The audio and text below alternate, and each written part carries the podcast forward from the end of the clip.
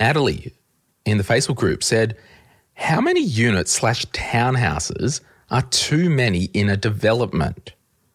What should the goal be? Now, I don't know if she's a filthy capitalist pig and a developer or if she's looking to buy. Well, I answered it as a developer, I think, in the group. But, yeah, I'm going on the angle of that she's looking to buy. Same. So we actually did – Emily and I did an episode on this. I think it's – yeah, it would have already dropped. But I don't think there's actually a number per se. It's understanding in the area that you're in. Like if she's living in the middle of Melbourne, biggest building might have 300, 400 units in the complex. So then there lies the benchmark, right? The more in it, the more variables, which we spoke about in the show. So you've always got for lease signs, you've always got for sale signs, you've got people getting rid of distressed property, so they take a hit on their property, so that brings the whole building's value down.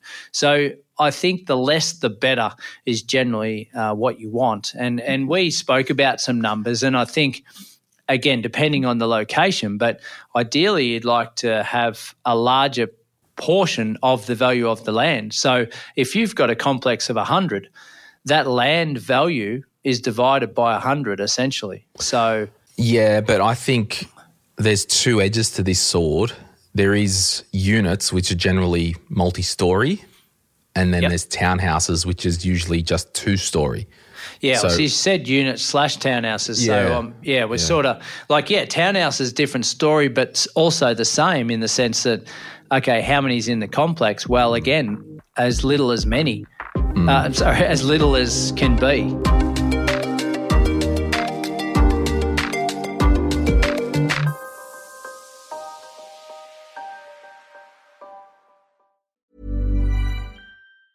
Hiring for your small business? If you're not looking for professionals on LinkedIn, you're looking in the wrong place. That's like looking for your car keys in a fish tank. LinkedIn helps you hire professionals you can't find anywhere else, even those who aren't actively searching for a new job but might be open to the perfect role. In a given month, over 70% of LinkedIn users don't even visit other leading job sites. So start looking in the right place. With LinkedIn, you can hire professionals like a professional. Post your free job on linkedin.com/people today.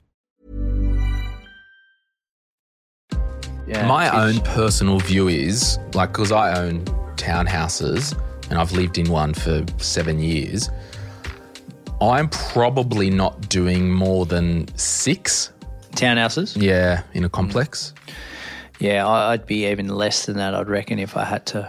Well, again, depending on where it is. It's a really interesting point, because when it's strata, so the one at Blue Bay, right, there's 3 people in its strata. Now, it's not big enough to have a external strata bank account collecting formal levies and all that stuff. So there is a risk that, like, if we want to get the whole thing repainted, if one person can't afford it, well, what do you do? Yeah, well, if it's majority vote, they unfortunately have to cough up. Oh, like, absolutely, I get that. But in practice, it's just harder. I know when we had the driveway done, I paid for it up front and then collected the money. So there is that, and I think once you get to 6, I would imagine even over 4, there's probably a formal committee. Sure, there isn't a little bit of extra fee with having an external strata management company manage it, but I think it actually gives you a little bit more certainty that there is some formalities for the capital works.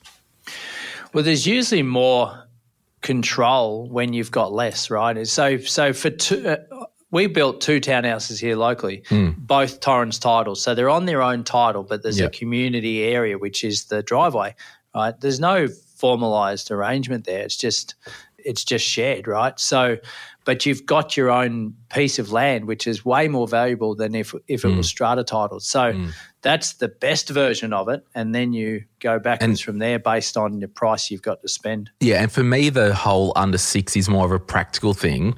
Like, you get to the stage, like there's one on the main road here coming into Belmont. If you're in this Newcastle area, North Belmont, you're going through past the old Bunnings and all that on the left-hand side. Yeah.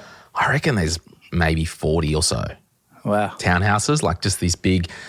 And for me, it's like if you're in the guts of it, like you're snaking through, like there's just more things tight, more cars. A lot of them have pools. Is someone being a dickhead and having people over? Like, yeah. I just think, like you said, less is more, because the ultimate less is freehold property on its own block. Yeah.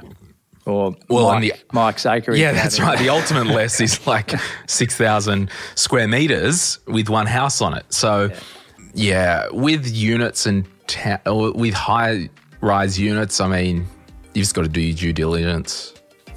I was just going to say, there's an article in the Fin Review today which states 30,000 units under construction currently in Melbourne. So, yeah, you don't want to be in those large complexes of 200, 300, 400. Like, just stay away from them.